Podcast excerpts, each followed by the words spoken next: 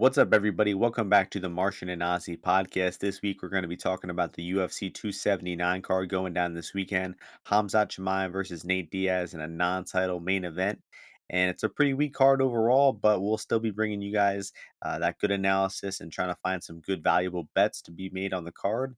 I'm joined by my co-host, as always, this week. Uh, Ozzy, how are we doing this week, my man?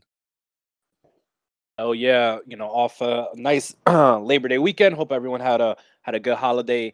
And uh, we're we're going to get right into the uh, the meat of the uh, sports, you know, uh, universe, right? N F L starting this week. College football has been, been good. Um, I've been playing a lot, some tennis, baseball.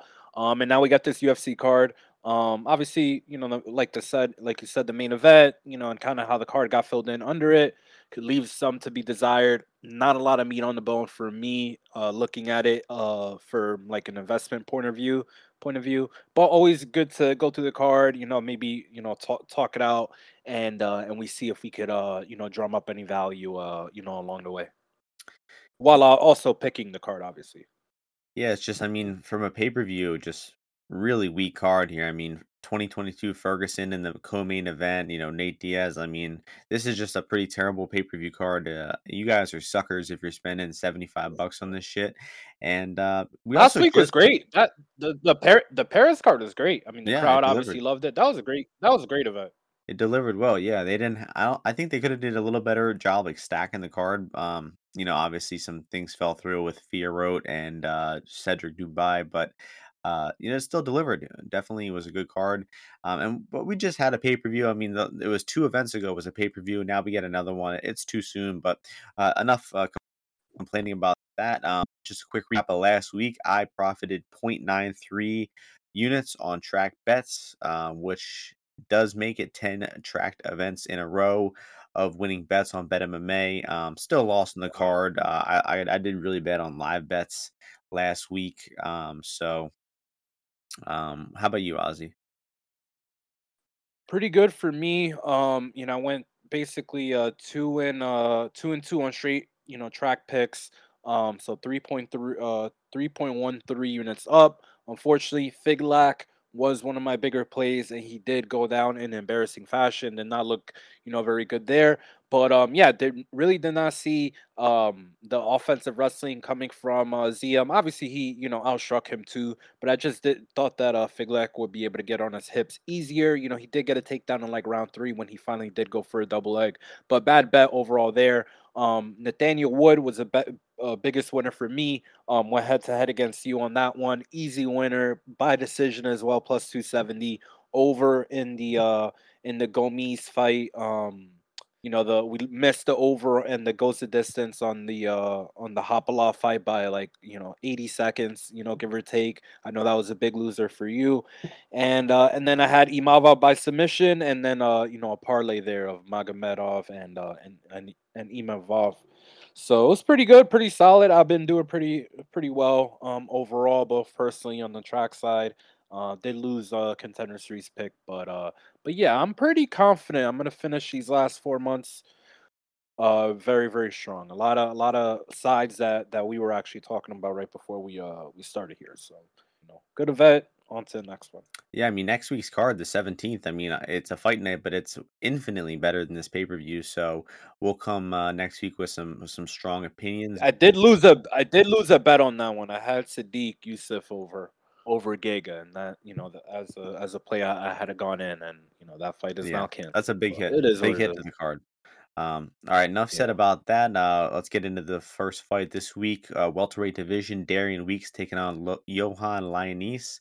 The odds for this one have Weeks minus one twenty-five, Lionese plus one oh five. So uh, I think it should be a, a striking fight here, a welterweight, you know, definitely on the lower level side of things. And I just think Lionese should probably be the favorite here based on he is a fast starter. He does tend to drop people in round one. And, you know, the guy's got some decent power.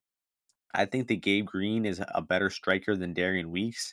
And, you know, Lionese was able to win round one and drop him in round two. And just the, the size and power was uh, difficult for um, Green to deal with there. Eventually, he did rally back and finish that fight because Lionese does tend to slow down at that seven and a half minute mark. Maybe we see an improvement in cardio here, but I just feel he's going to come out aggressive. He's probably going to be landing some big shots early.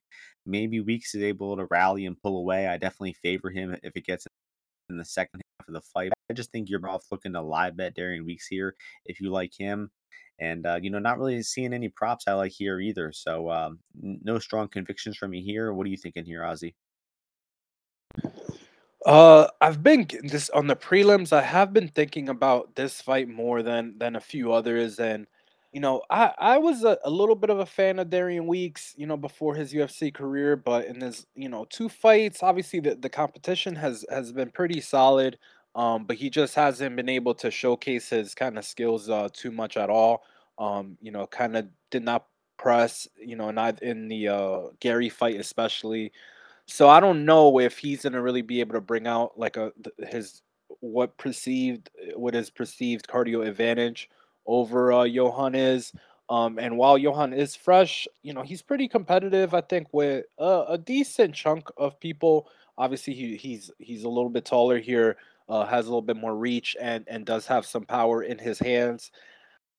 If I'm pushed to pick, just because, you know, Weeks, he hasn't even really been to the third round much at all himself, you know. So even if I want to knock Johan's cardio in fights that maybe are a little bit more back and forth, he's had, you know, multiple of those fights. And, you know, Weeks only really had that um that Barbarena fight that it was like a real back and forth one, um, you know, in his M M A career. So he's not well versed in like a, a long fight per se. So, I mean, at the plus money, I do think there is maybe a little bit of value just because Johan, I think he is also decently, like, well-rounded in terms of if Weeks is not, like, chasing takedowns uh, too much, I do think Johan could, like, get the clinch, turn him, move him around, wear on him. But Weeks is a ninety-three kid, so I'm super conflicted on this one, but I think I am going to go inside picking uh, Johan. At plus, at the slight plus number, plus one ten, I think you could get right uh, to, to win this fight. He's a C F F C guy, too, which means a lot. So, um, fight, uh, women's strawweight division, another C F F C vet taking on a Combate vet. Melissa Martinez making a U F C debut, taking on Elise Reed. Odds for this one, minus one seventy-three for Martinez, plus one forty-eight here uh, for Elise Reed. Uh, what are your thoughts on the first women's fight of the card? Really know shit about Melissa Martinez. I I didn't look at into her all that much. I lo- I saw one fight, like her last fight against uh, Desiree. I kind of went through that a little bit. I mean, it was like super close. Like, I mean, she's not that impressive to me in any of her fights to look like a U F C cat. But the thing is, like Elise Reed, she's not U F C caliber. She's not well rounded. But if they're just in the kickbox with each other, you know. Like, I don't think that Melissa really has the power to to put out Elise Reed. So, like, it's maybe going to go to decision. And, you know, Elise Reed did, you know, claw back those rounds against uh, Corey McKenna in okay fashion where, you know, she, she had to just pump out volume and, you know, you know uh, go forward. So I'm going to just pick Elise Reed, even though this girl, Marsha's going to tell you how she, uh, she's been off, you know, out of the, you know, I mean, she hasn't fought si- since before the pandemic, bro. So, like, I can't pick her, you know, to win. But I think maybe a little bit of hype behind her, but I'll pick Elise Reed to beat her. Uh, who knows? Yeah, I would say Reed is definitely the value side here just because she's more active and, you know, we know what we're going to get from her a little bit more. And it's a, it's a striking fight. You know, Martinez uh, is not an offensive grappler. We saw Reed get destroyed in the offensive grappling uh, versus Sam Hughes in her last fight. Um, so it's a good thing for her that this opponent isn't going to be shooting takedowns, but uh, Martinez seems like an okay boxer. It's pretty hard to determine who's going to win the striking here. Um, and with Martinez coming off that, you know, over two and a half, two and a half year layoff, she probably is going to be improved. Um, and she looked really bad on tape to me though. So she's going to have to improve uh, a massive amount to warrant price. And I just think betting her as a favorite uh, off this long layoff, and with her, her competition and the fact that she lost her last fight too, if you watch that fight, there's that's just out of the question at Le Jiu. So it's Reed or pass. Um, the only reason I'm not fully in on Reed is that layoff from Martinez. I think, you know, she could randomly get a lot better and, uh, you know, have us looking like fools for, uh, for picking the value side, as we say, on Elise Reed. But enough about that one. Bantamweight division next. Haley Alatang taking on Chad Anheliger. Uh, the Tang is minus one sixty-five here. Chad plus one forty-five. So we got China versus Canada here. Um, I like Alatang here, man. I think that uh, this is a good matchup for him. You know, Chad just doesn't impress me at all. He was going toe-to-toe with uh, Jesse Strader in his last fight, was one one heading into round three, and was actually losing round three before kind of pulling off a, a comeback knockout there. And uh, Alatang is just insanely durable. He's a, a A pretty decent. He's got some power in his hands.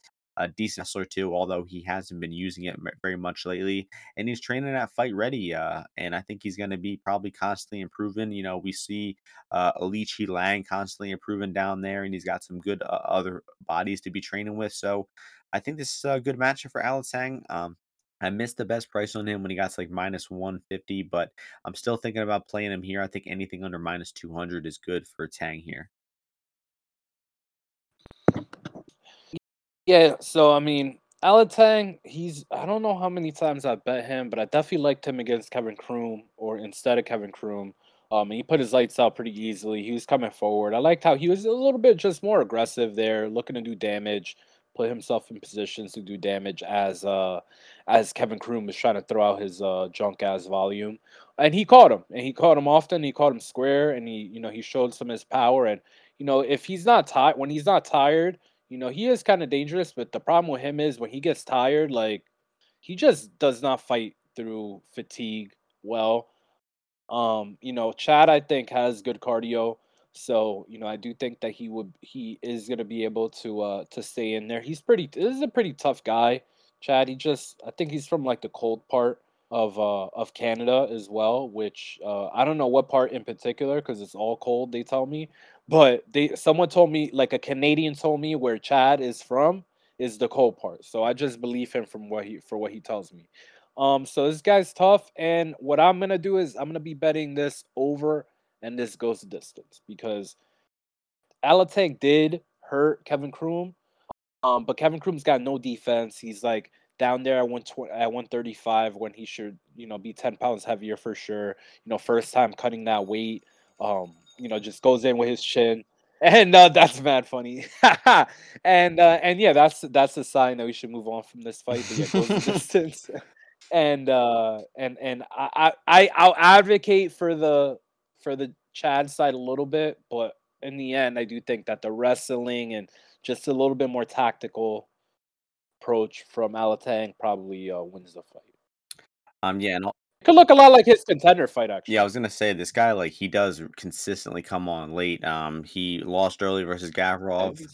Um, two round three finishes before coming to the U F C, and he did kind of uh, uh pull away versus Gaffarov and Strader too. So, uh, maybe look to it's maybe tough. look to live bet this guy. Like if Alatang starts strong and wins round one, and this guy's like plus two fifty, three hundred, uh, he's probably gonna be a good bet in the live lines. Man, Alatang was so tired, bro. He got a point deducted from himself against Oh, that was such Lopez. a sick beat. That was a bad beat right there. That was terrible, but it, it, that was because he was tired. It wasn't like, you know, he just he was he didn't want to get taken down again. He was like grabbing on the fence. So, um, next fight, women's one forty-five, Norma Dumont, Danielle Wolf. Uh, the odds for this one: Dumont minus four twenty-five, Wolf plus twenty-five. Uh, Ozzy, I know you're dying to talk about this one. Let's hear it. This is the worst women's fight they've put together this year. Um, it's at one forty-five, right? Yep. Right? Yeah. So, I mean, you know, Norma, they want Norma to be a thing. You know, they want Norma to be, you know, a bad a bad B, but, you know, she's fucking up, fucking it up, losing to Macy Chiasson and fucking missing weight every other time. So they're like, all right, Norma, like, we're just going to give you, like, this random fight. Danielle Wolf, you know, I faded her in her contender series fight, and I thought I won. And, I like, I didn't go back to watch it again just because I don't give a shit about this fight. But, I mean, D- Danielle Wolf is not that great. Like, she's kind of just, like, an I G model status, in my opinion. That's, like, the tier where, where she's really at. Um, you know, she trains down in California. She The reason she had to pull out of her Felice uh, Spencer fight was she got, like, armbarred by Jen, Jen Bishop, another M M A fighter at, like, a pro practice. And she, like, threw a hissy fit and all this stuff. And, you know, I, I, apparently people don't like her that much.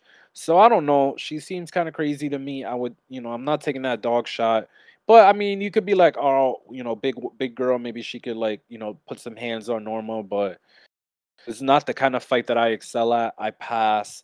But I think that Norma, I think she could, if she gets this girl on the ground, I think that she will, maybe not finish her, but she will have a sequence where, like, with the ground and pound, like, where you're going to think that she's going to get, be getting a finish. Like, I, I I think that she could fuck it up, but two twenty-five I T D doesn't look, looks kind of attractive to me.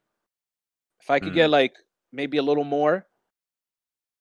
She's only look, she yeah, has only won by finish two times, and not since twenty seventeen. The other girl, this girl, this girl's a white belt in jiu-jitsu. That is true, but um, yeah, I mean, it's that's, just, that's what I'm saying. Like, I don't know if Norma will pull it off. This girl's definitely a white belt. The only way, this fight, like, the only way that she remotely covers this price is with takedowns, obviously, and I feel like the market is just pricing her like she's a reliable takedown threat. Like, Norma Dumont doesn't really shoot that many takedowns. Like, the she's other wa- the other thing I'll tell you is the other thing I tell you is the reason I look at I T D is just just be realistic. Like, Norma, she needs this money, so these performance bonuses, fifty K for her, that's like, you know, that's like three times her pay, and I know she needs the money, so. She could, if she could finish this girl, she she's gonna try. Trust me. I don't think she's gonna. I actually think, you know, the over might be value here. It's you, but you know, think my... she's just in a jab, but this fifteen minutes, this big ass bitch looking across from you. If she could take her down and go for a finish, she's gonna try. So, but, I'm gonna uh, be, but when has I'm gonna Dumont... be on the I'm gonna be on the I T D number. When has uh, Dumont, like, top game, like, ever looked like good? Like, has she? You know. This girl's remember. a white belt, maybe, bro. Versus Ashley Evans Smith or some shit. But it's just Norma doesn't do things and doesn't do things enough. The other girl, she's fought. She's fought the other girl. She's fought like I mean, this girl's a white belt, so just saying. Don't yeah. be surprised. She presses. Well, yeah, I mean, she's minus four twenty-five. I'm not endorsing her there. I think, you know, maybe sub at four four to one because, bro, if this bitch Wolf is getting hit with shots on the ground, she's giving up that sub right away. Like, when she's I'm... not gonna she's not gonna take shots and. So, I don't know. I, I don't disagree with the, the the two twenty-five stab. That's probably one of the more interesting ways to play the fight because there's no other angles. So, next fight, heavyweight division, Jake Collier, Chris Barnett. Uh, Collier, minus four twenty-five here. Barnett, three twenty-five. So, I laid the juice on Jake Collier here. I mean, Collier is actually like a... a good fighter. You know, he's he's definitely obese and probably shouldn't be fighting at uh, heavyweight, but the guy has a really good foundation of skills, good striker, good grappler, and Chris Barnett is neither. This guy um, doesn't really go into an M M A fight with any sort of game plan. I don't think he really knows how to maximize his chances to win. He kind of just goes out there and fights and hopes for the best to happen, like a, a spinning back kick, uh, miracle knockout. But, um, you know, Budai, you know, he, he just pushed Barnett against the cage the entire time. And then we saw Budai kind of look like shit in his last fight. And it just makes that Barnett fight look even worse. So uh, it's a steep price, minus three ten. Um, but I, I did go ahead and lay the juice there.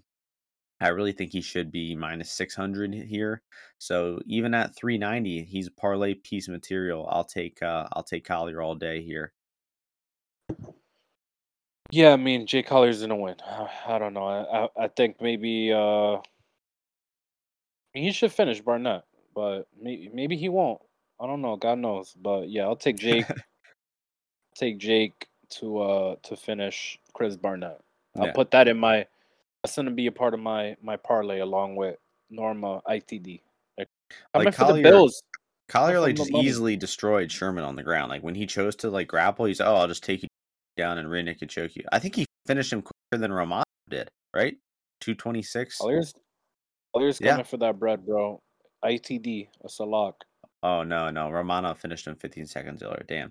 Um, next fight, uh, middleweight division. Uh, Dennis Talulian taking on Jamie Pickett. Uh, Pickett's the favorite. Uh, I bet you guys didn't ever think you would hear that. Jamie Pickett is the favorite in U F C fight, minus one thirty-five. Dennis Talulian, plus one fifteen. Um, What are your thoughts here, Ozzy?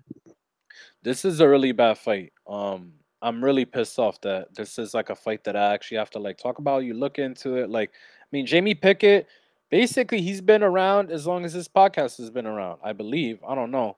But I just feel like I've definitely talked about all of Jamie Pickett's fights. And when I think about that shit, is just wild to me. Isn't that wild to you? Like, don't you ever think about it? Like, you ever think yeah, John Anik is like, he like zooms out. He's like, wow, I've called all of this guy's fights. He went from, you know, uh, debutant to the champion to out of the fucking fight game. And you're like, wow, I really like look, talked about all of Jamie Pickett's fights. Like, this is, this is insane. Um, but yeah, he's fighting Dennis. Like Dennis, I think he's another guy that I was saying, I need to confirm this. Let me look. I think he trains in that Germany gym where Albus trains at.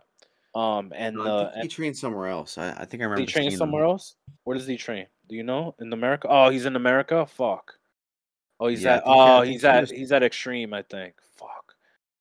Damn, I hate it when I get. Yeah, yeah, he up. is because he he he spars with Strickland. Yeah. Get these, I get these uh, Germans and the Russians mixed up. Um, but hold on, he said Evolve Gym.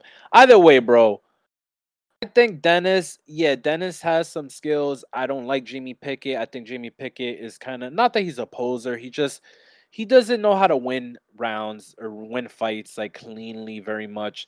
So, you know, I'm going to pick Dennis just because I think Dennis, like, he's going to come in decent shape. He has skills everywhere. You know, he'll he'll exchange. You know, he his durability his durability looks uh solid. Um, so yeah, I'm gonna just go with Dennis. He's a little plus money here. Martian convinced me a little bit. I'm gonna give him credit. I was Let's not go. initially gonna do it. And and yeah, we'll roll with uh with Dennis. You know, maybe probably by um. You think he could? Fi- I'll let you. You tell me if you think what, what is more likely, the uh decision or uh, finish. I think finish. Um. But uh, yeah, so I get the credit now. But if he loses, I might uh, the, the the script might flip on that. I, I feel. Um, but uh, yeah. So initially, I was thinking, oh, Talulian looks so bad in his last fight. There's no way I'm betting this guy. But then I was reminded he came in on really short notice there. Uh, you could see it. Just he looked fat and slow. And then he was fighting Kizriev, who was like minus a thousand. And the guy's, you know, I think a decent fighter. So it was just a tough matchup. It was short notice. I think the market is like perceiving this guy all based on that fight, but I think that the you know the conditions of that fight were a little unfair. So uh, I think he's gonna be underrated going forward, especially in this spot.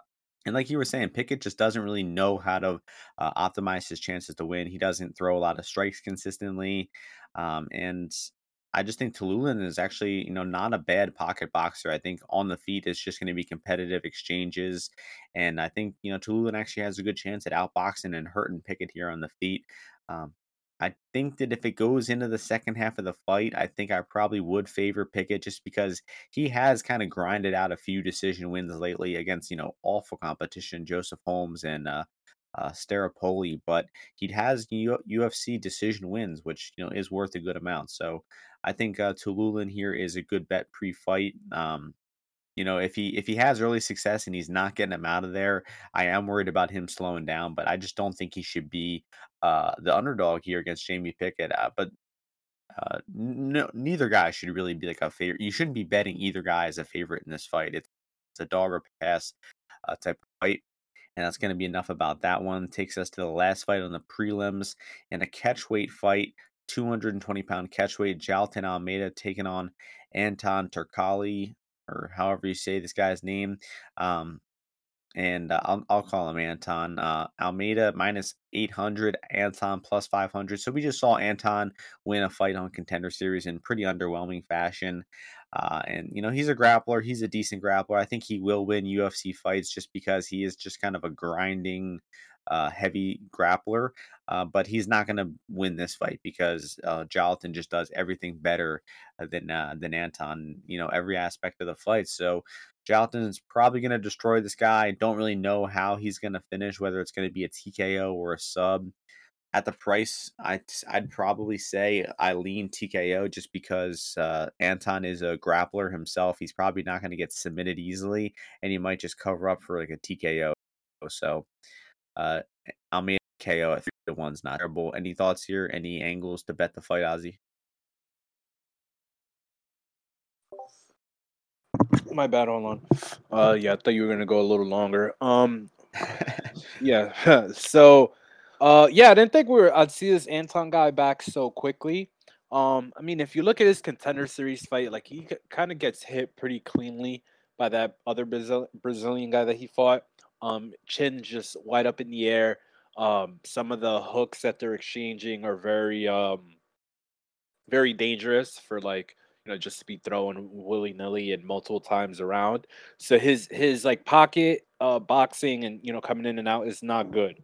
Um, and I do think Jailton, he can throw some solid punches on the feet. I do think he could pursue as well at like an even even keel pace. Like, I think he could pressure and, you know, he'll be comfortable on the feet. So I do agree. I kind of like that K O price, actually, just after seeing how susceptible the guy is on the feet.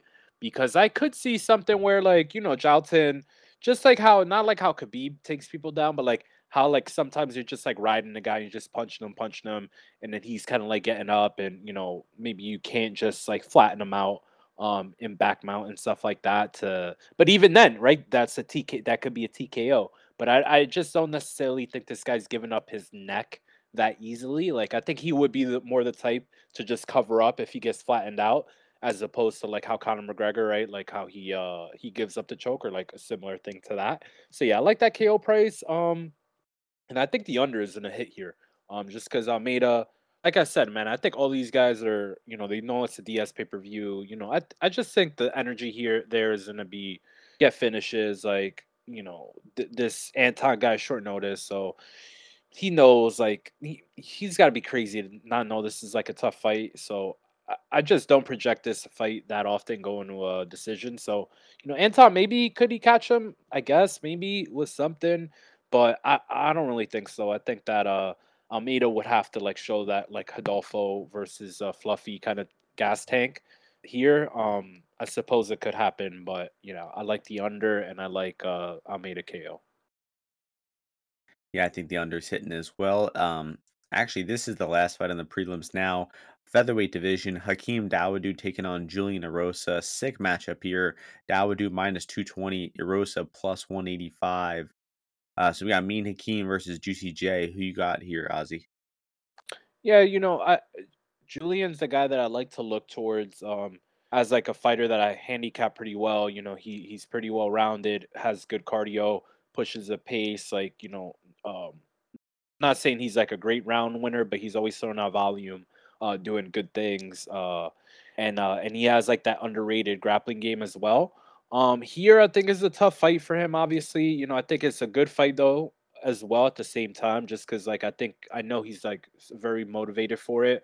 Um, it's like a fight that could get him into the top fifteen realistically, right? And it's not like a insurmountable obstacle. So like for a guy like a veteran guy like this, like I think Julian is gonna end up being, he's gonna come into, I don't know how old is Erosa. I don't know how old he is, but I'll he's gonna thirty-three.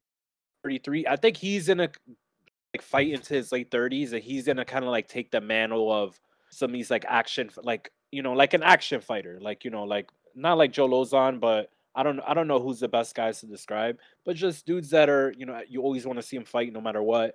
Um, and Tim this Means. Is like, like a Tim Means, whatever. Like, yeah, a guy like that. But he this is like his one fight where he could actually get into the rankings. And I do think, like, I mean, there's some opportunities here. Like, you know, a guy like Trezano that, um, you know, he uh, Hakeem just fought. I think you see that people see that and they think like he's a cleaner striker than Julian. So, you know, uh, Julian doesn't have too much of a chance, but I think that Julian's just more talented in mixing it up, you know, with the gra- like the grappling in. He's got better cardio. I think he's got a more of a apti- aptitude to push, you know, and just kind of leave it all out there. Um, but his shin is, you know, kind of a little sketchy here.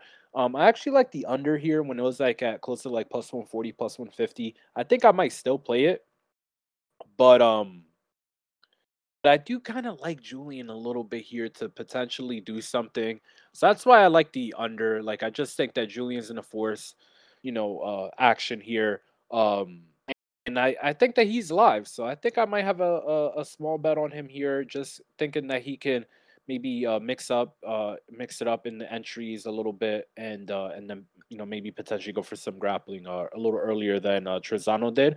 But not a big, not, not a lot of conviction for me. I like the under.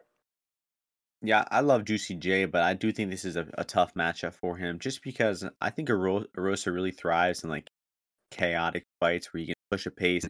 He definitely does mix it up better, like Ozzy was saying. He transitions from the clinch to the grappling a lot better, and He's probably honestly just more aggressive than Dawodu. Dawodu is a bit risk adverse. He, it seems like he's often fighting to go to the decision, while Erosa is kind of the opposite. He's, you know, very, uh, he's not risk adverse, and he's always looking to finish the fight.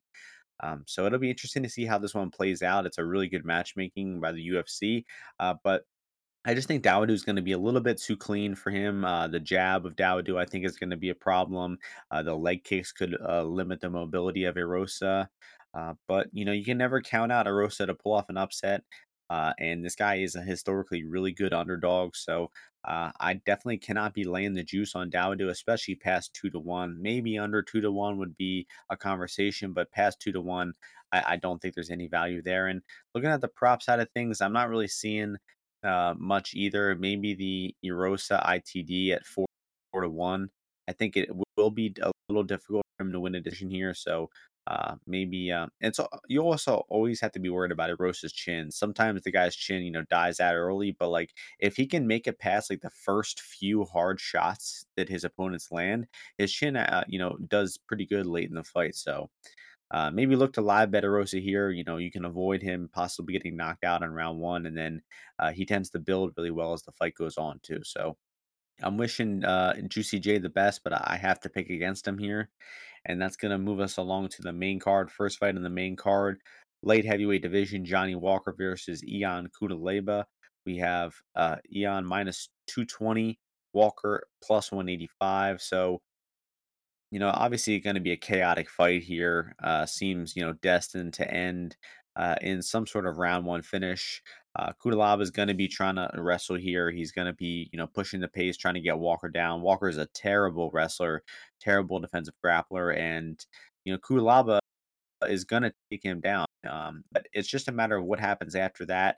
Uh, Walker in round one, he does have like some explosive get ups. He probably is going to get up from the first few takedowns, and he's going to be, I feel like, probably landing some some Travis Brown style elbows. He's going to be landing some some shots that make uh, Ion uncomfortable.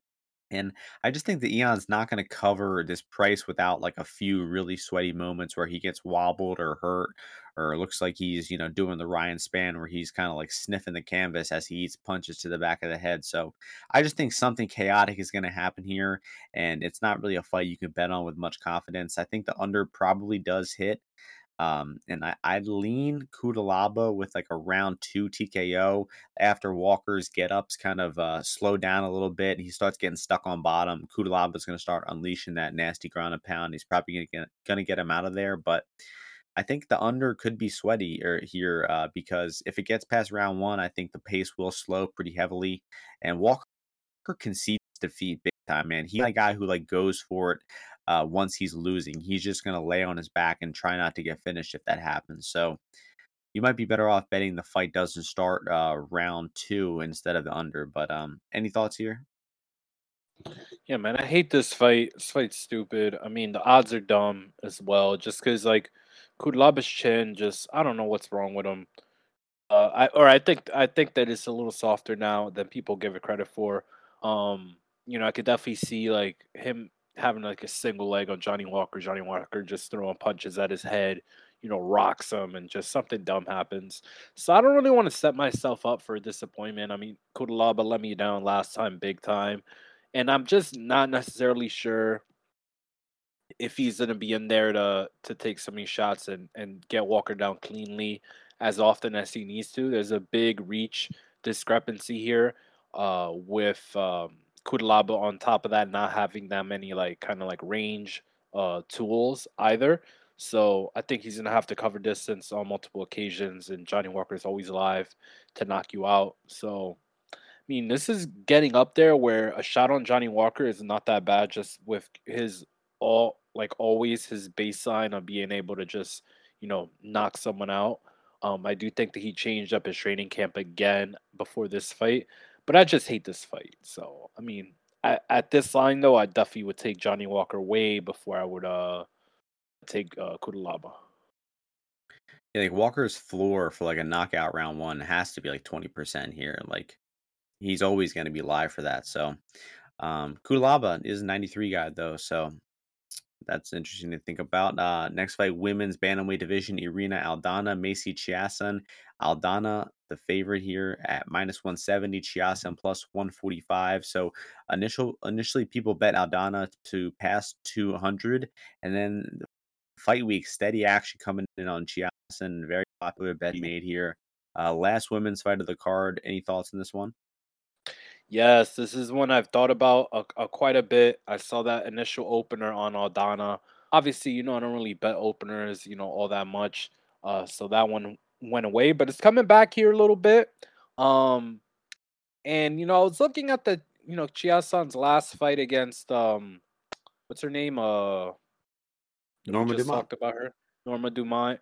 Um, you know, I know that some people liked Macy, Macy there. She definitely put on a good performance there. Used the clinch, used the wrestling, um, was throwing, you know, some some okay combination. She just looked a lot different. She she actually reminded me, you know, of like some, I don't know, some different, some like male, like more uh like a male style, like a maybe like a one seventy pounder, like with her striking and some of the stuff she was doing.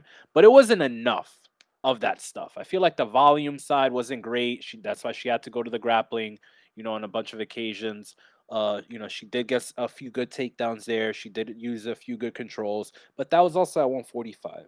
Um, so I like Irina, Irina Aldana here, style matchup, you know, wise, um, with the boxing, with the volume, with the being able to kind of like fight in the clinch, and, you know, has the exper- experience in the five rounds, you know, getting uh, held up against, against the fence and kickboxed by um, Holly Holm. And, uh, and yeah, but the one thing that is a little troubling to me is I'm a big proponent, Martian, of karma. Like I, I, I, I believe in karma for sure. And Irina Aldana was the last woman, was the woman who fought Yana while she was pregnant and laid a fucking beat down on her. So that, and missed weight for that. So she beat Yana up with like that advantage of, of the weight miss. So there has to be some karma there involved. Um, you know, we we could be on the wrong end of it here on this occasion, but otherwise I do like um Irina Aldana to pick up this win.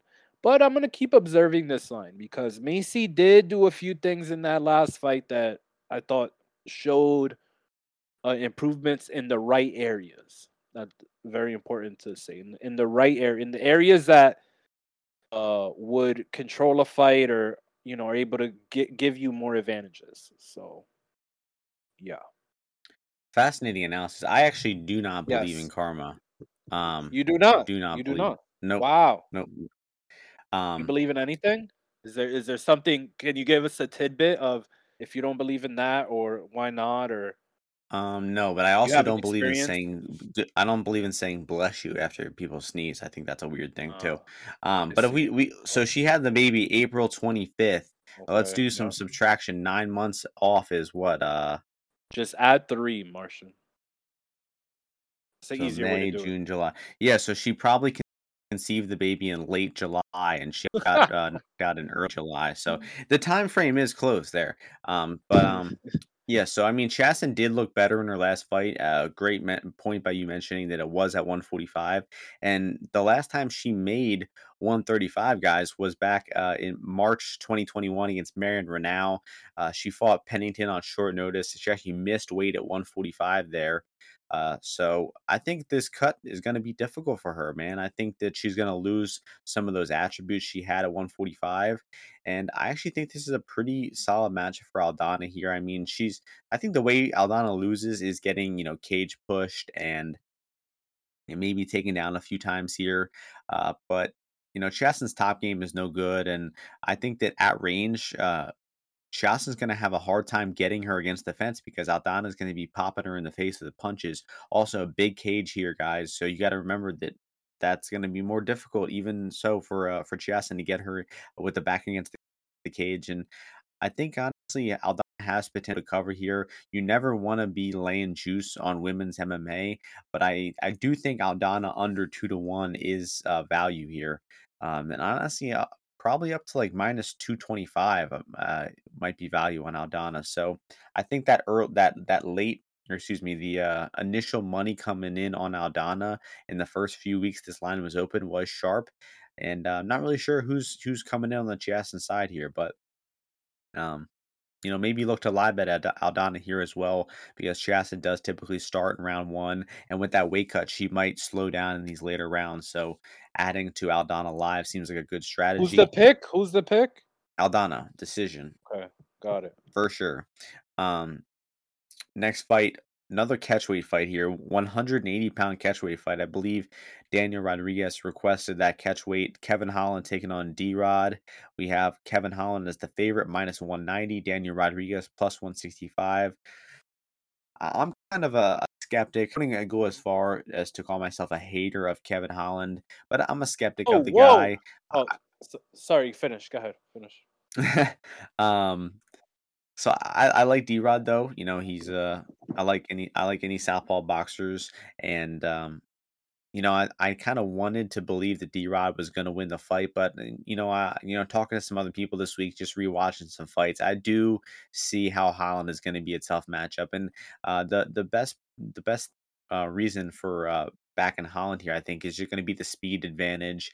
Uh, down at one seventy, I think he is going to be a lot faster. Rodriguez is kind of old too. He's, I think, he's like thirty-five. Uh, yeah, thirty-five. Also, was coming off some injuries, hasn't fought in like a year.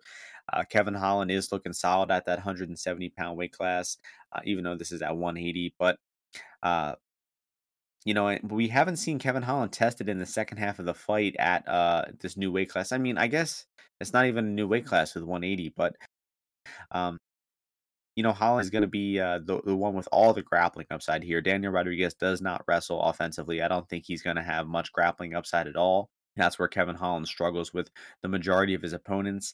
And I think the speed, the size for Kevin Holland, he's going to be a few inches taller, several inches longer, uh, and he has just way better mobility. The mobility with his legs, he moves a lot better. And I think Daniel Rodriguez is a little bit, you know, heavy on his uh, his lead legs. He doesn't really move too well. And he's just kind of a stationary uh, southpaw boxer. And people have been pointing out when Jesse Ronson used a lot of move, or not Jesse Ronson, uh, fucking Nicholas Dalby uh, used a lot of movement to stay on the outside and to kind of just limit pocket exchanges. He was actually able to make that a really difficult fight for D-Rod and actually steal that split decision. So I just feel that Daniel Rodriguez doesn't have a whole lot of ways to to get this fight in the range that he wants, unless Kevin Holland just trades in the pocket, trades in close quarters. D-Rod has as much of a chance of winning here, but uh, definitely not endorsing the laying the juice on Holland. Um, I, I think it is dog or pass, but I will have to reluctantly pick Kevin Holland to win the fight. I don't know, man. I was, you know, I think early. You know, a lot of people are talking about this fight, and I was kind of staying a little further away from it. I was seeing that catch weight stuff, and then I was, I love Daniel Rodriguez. You know, I bet on him all the time, or I've bet on him multiple times. Um, he's a good fighter. He's got that nice boxing in the pocket, and I'm just like the variables that I'm looking on. I'm still undetermined on this fight. You know, I really do want to bet Daniel Rodriguez. I do think he's been discount being discounted here a little bit.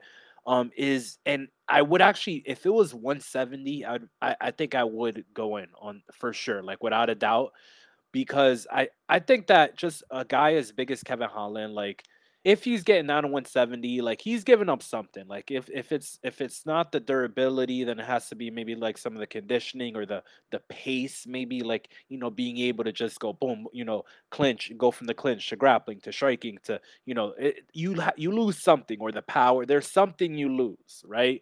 Um, so, and I think we probably have the same line, but with it being at one eighty, I'm just not sure if, if Daniel Rodriguez, between being able to defend the offense that Kevin Holland put, puts out there, being rangy and well-rounded and being able to kick and all these th- kind of things.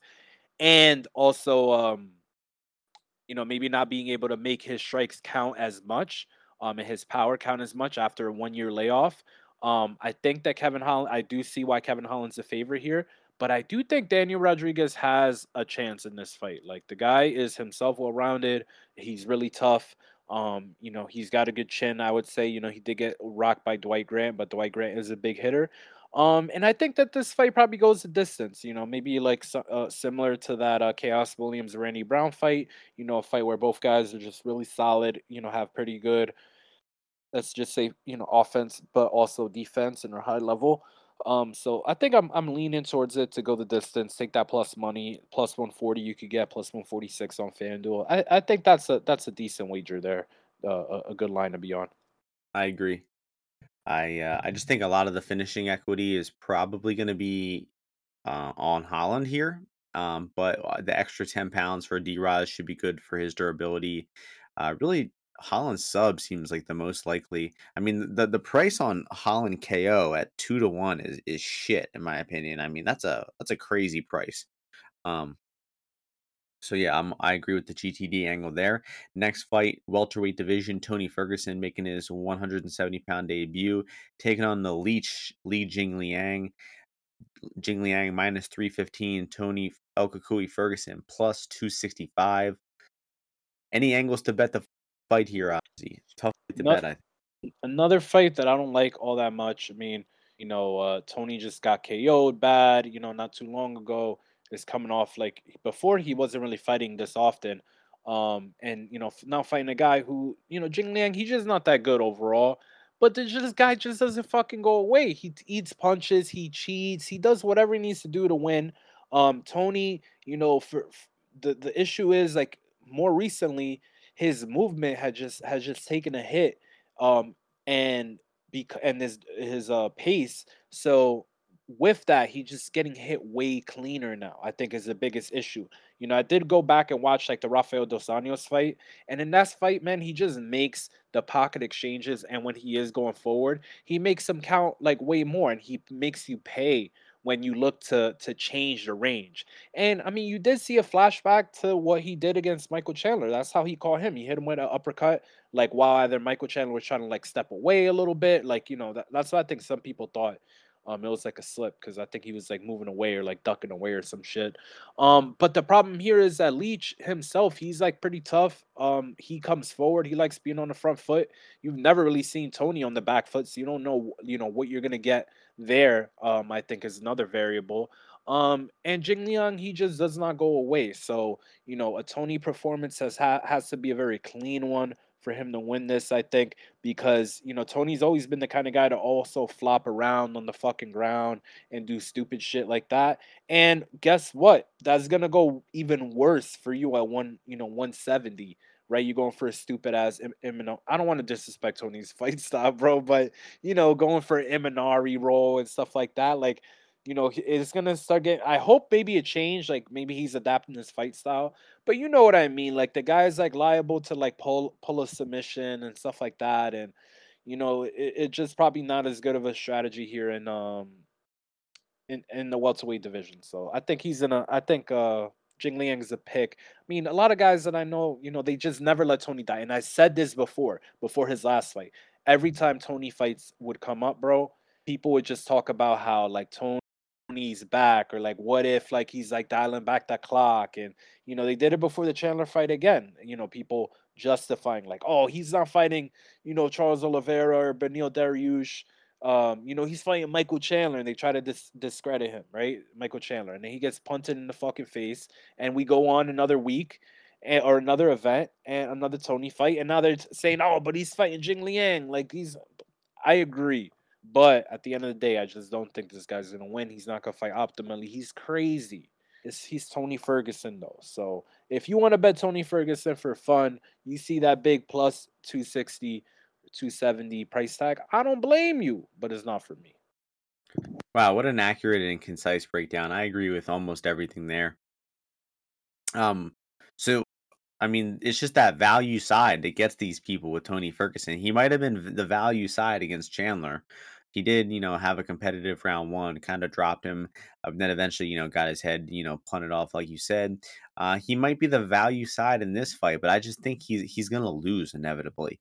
Um, you know, I think he could possibly have a, a decent round one. He's going to be pumping out the, those different looks, you know, throwing feints, coming forward, throwing different strikes. And Jingliang kind of does the same thing. He he throws a lot of, like, upper body feints, and he throws inside, outside leg kicks. He doesn't really come out of the, the gate throwing hard. He kind of builds into fights as they go.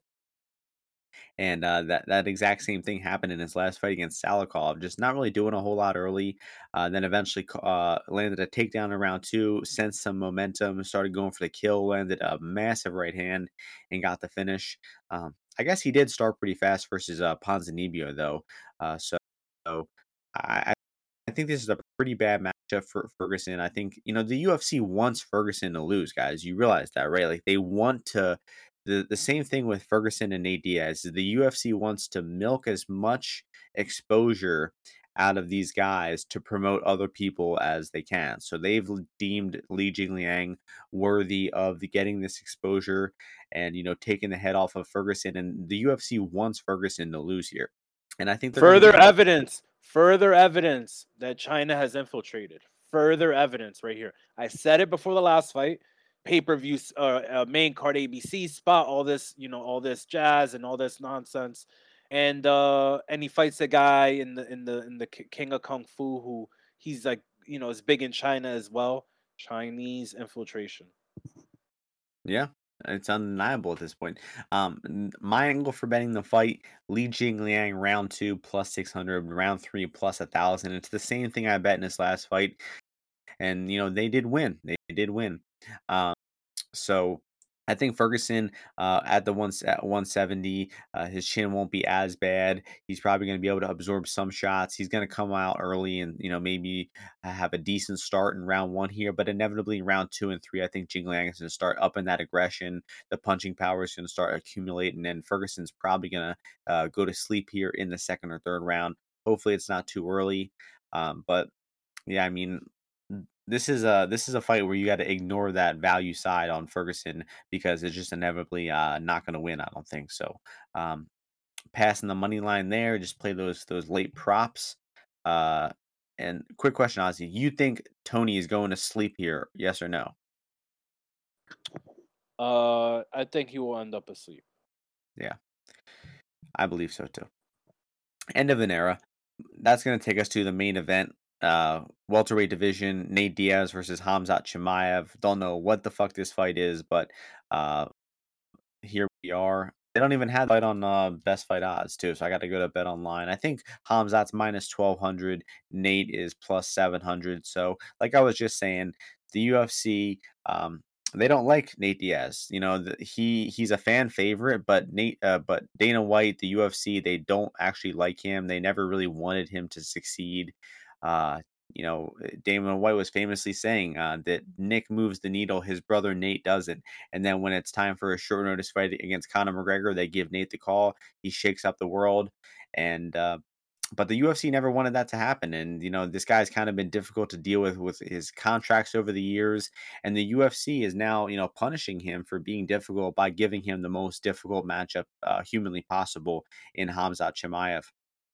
But it, it's a smart business strategy because Khamzat is, you know, well known to to people who follow the sport, but people who casually follow the sport, you know, uh, don't really know Khamzat that well. Um, he had that great fight against Hilbert Burns, but uh, I just don't think Burns has that same notoriety, and that fight wasn't it wasn't you know commonly perceived as much as like a Paddy uh, Paddy the Batty fight or something like that. So while that casual audience, they know Sean O'Malley, they know uh, Masvidal, they know um, Paddy, they don't know Khamzat yet. And the way to get that casual audience exposed to Khamzat is for him to just beat the shit out of Nate Diaz. So that's why they're beating, they're booking the fight. I think it honestly does make sense from a business perspective, even though it kind of confused me at first. And, you know, they're going to get what they wanted. Hamzat's going to beat the pulp out of this guy. Uh, Nate, you know, said in an interview today, he's not, he said, I'm not even preparing for this fight. I stopped preparing, really. Oh, by the way, the line is minus eighteen hundred plus nine hundred. Um, you know, I'm just looking for any prop to bet the fight, but I'm not really seeing anything that really uh, impresses me. Um, I don't know, man. I mean, I think that I was initially looking at starts round two. It's minus two hundred. So the fight uh, uh, does Khamzat finish in round one, one out of three times. I think he probably can finish one out of three times. So I'm not going to be investing in that. Um, man, I think, I guess maybe Khamzat sub at like two sixty-five might be a decent way to play the fight. Like if Nate, I don't know, man. I don't think he's going to sub Nate. I, I see no bet I see value on. So I don't know. I don't know how you guys are approaching this fight, but I see no bets I see value on. What about you, Ozzy? Crazy fight putting together. I love Nate's interviews um, during the week. They've been great. They've ta- taught me so much. I wish I wish I could have been in the U F C, but just like fast forward, like all the hard part, like the regional stuff and like the Nate Diaz thing where he's talking about um the, the contract negotiations. And then he says, uh, he says, yeah, at one point we got to the point where, you know, I was like, all right, well, that me and if you guys like really want me to re-sign all this stuff, that me and my ten homies, we all coming in. They all got to get contracts. Like, I wish I had a Nate Diaz, bro, in my fucking life. Yeah, but he says that, and then he's like, oh, well, one guy, you know, this guy, well, well this guy, we could put him on the Ultimate Contender sh- series. And, yeah, just the way that he says it is just so fucking funny. Um, and I totally believe him.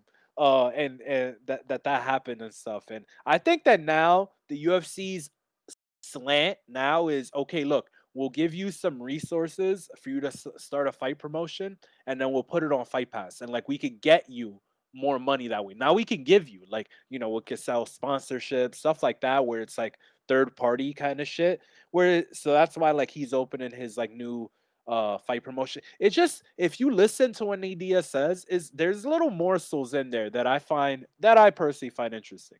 But anyway, yeah, I mean, I hope that somehow this fight is competitive some way, somehow. But the issue for Diaz has been his later age, um, or just when he fights Conor McGregor, which is uh, very often, he kind of is getting hit clean. And, you know, you saw like in the Michael Ch- Michael Johnson fight, you know, he's able he was able to kind of like slip a lot of punches, use his distance management.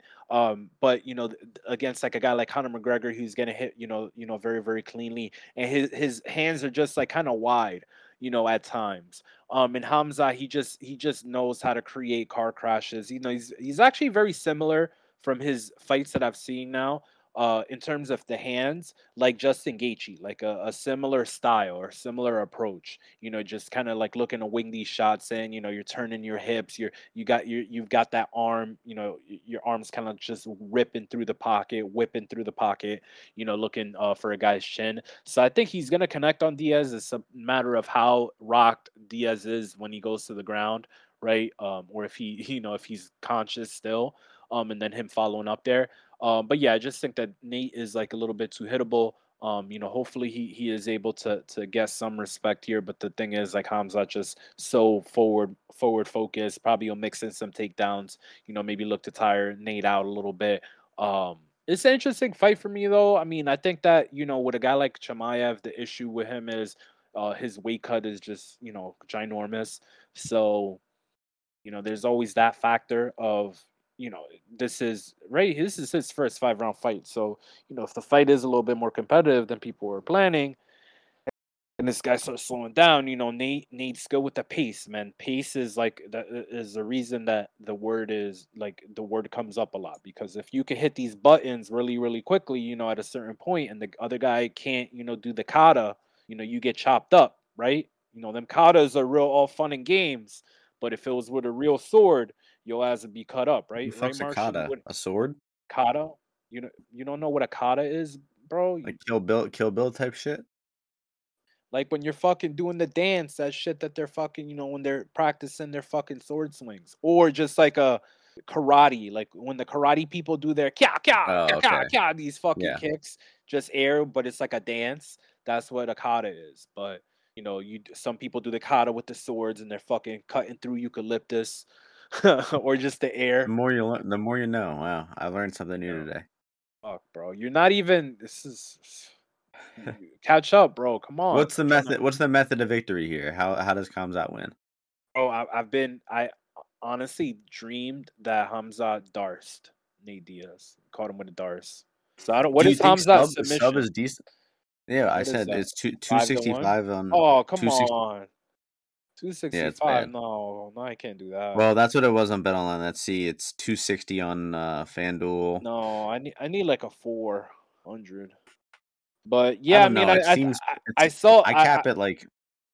I don't think that he get he's gonna be able to rear naked choke Nate. So I think it, I could see a darts though, like a darts, like, you know, he's on top, he's punching him, Nate's like covering up a little bit, turns to his side or. Something like that. The yeah, Darce is against very the cage, important. Like he's, like he's, Nate's like he's, kneeling against the cage and he slips it yeah. in, kind of like yeah. He, and as like a fuck you too to jiu-jitsu. You know, if if jiu-jitsu, if samba was easy, it'd be called jiu-jitsu. Ha ha ha. You know those guys, and you know he went for it against Burns, but Burns like when it, I like Burns like went for like a single leg or a double leg, and then they're like on their knees and. Khamzat shoots it, but Burns like kind of like sits to his hip and like goes to his back, so he he, he like takes it away from him. But he, I remember he that went, sequence, he went yeah. for it, yeah. So, so like, do you think? I mean, no one bet M G M what what that is exactly. If I could get like a nine to one, maybe we could do that. Oh, it'll be it'll be higher than that for for Darce. I, I don't think I don't think they've been doing them lately though. Um, he's not armbar like, but like if you think about yeah. it, take out like the submissions he would get him with. Like he's not armbar. Not no guillotine probably. He's not guillotining him, bro. What fucking choke so, is like? Real quick though, is like, what do you think? Like, do you think Khamzat's like? Game plan here will be to strike, or do you think he's going to grapple? I think. I, I think mean, he's coming. Obviously, I think, I think he's, he's coming to hit him. Hit him. Yeah, lot. I think he's going to try to strike. Yeah, I mean that just that kind of that kind of makes me think this fight does have a chance to go to round two, just because I, I don't think he's going to completely melt Nate and take him down and choke him out early. I think he's going to try to feel him out on the feet. You know, Nate's going to be probably showboating and whatnot. I, I think it could could get to round two here at a more than a sixty-six percent rate.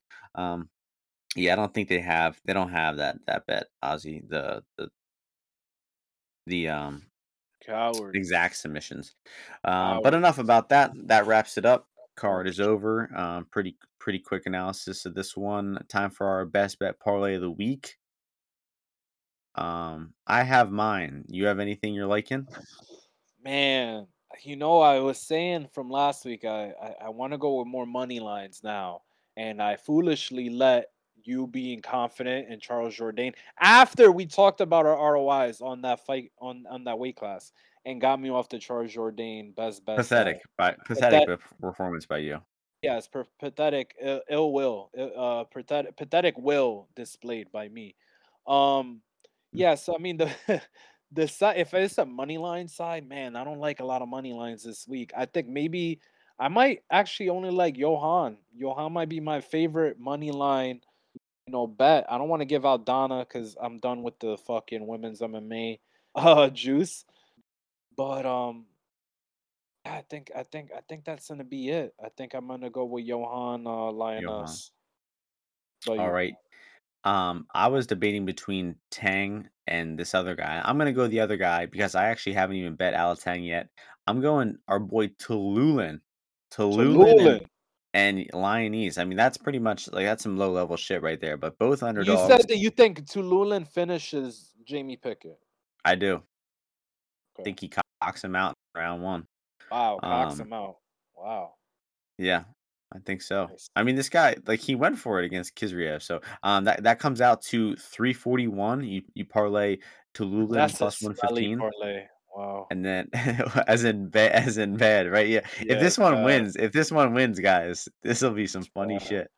Um, but it's a scarce week, like you were saying, and not even a good week for goes the distance bets. You know, I'm a goes the distance over starts round prop kind of guy now, and uh, I don't really see any fights that I'm targeting yeah, I, this week. I'm t- I'm taking the Chad uh, Alatang fight go- going the distance. I actually leaned the Talulian fight to go the distance as well. Uh, personally, and then I like the um the Holland fight. I think that would be my second best bet if I the Holland fight goes the distance. Yeah, that's got. My, I mean, one forty-six. Because I feel like people value. were like hesitant to take it. Like, you should take like that fight should probably actually for from two talented guys like that. You know, there could be a guy gets dropped and something like that, but they're so good. They're veteran guys. Like, they're able to work through being rocked or, you know, whatever it is. So, and I don't think either guy's been knocked out. Like, did has the other guy been? No. I, I mean, like I so. said, D- Daniel got rocked by Dwight Grant, but other than that, I mean, both guys pretty solid chins. A lot of fun. Yeah, I think I'll do. I'll probably do starts round three there and the G T D. Um, but yeah, um. We got we gave you guys some good angles this week. Uh, you know, nothing we're feeling like overtly confident about. But I, like I said earlier, uh, that card next week, the seventeenth card, is a banger. And um, quick little milestone here. I believe, according to my calculations, This is the two hundredth U F C event in a row I've made a podcast wow. before, which, uh, you know, sets me ahead of the pack. Uh, might have to crunch some numbers and make sure, but I'm pretty sure U F C two eighteen back in December of twenty seventeen was the first podcast, and every single U F C event for the past, you know, almost five years, I had a podcast before. My man Ozzy joined me, you know, three quarters of the way through. We're about to hit our fiftieth episode. And um, yeah, so thank thank you to everyone for listening along the way. Any closing thoughts here, Ozzy? Yes, I changed my mind. I'm going goes the distance. Kevin Holland, Daniel Rodriguez. Wow. Higher up on, I don't want. Yeah, I can't. I'll, I'm still gonna bet Johan. But what an audible! Audible goes the distance. More plus money. Give it to me. And and yeah, you should definitely take goes the distance before before over, because it's like minus money and then plus money. So yeah. So let's see. We combine. We had to parlay them on FanDuel, one forty six and plus one oh eight. That brings us to plus four twelve now. So Bang. I like the I like the audible. I like Let's the audible go. there. Let's see if it pays Let's off. Go. Um, and that'll do it. Thank you to everyone for listening, and hope you all enjoyed the fights this weekend, win some bets, and we'll see you all before the next U F C event next week. Peace out, everybody.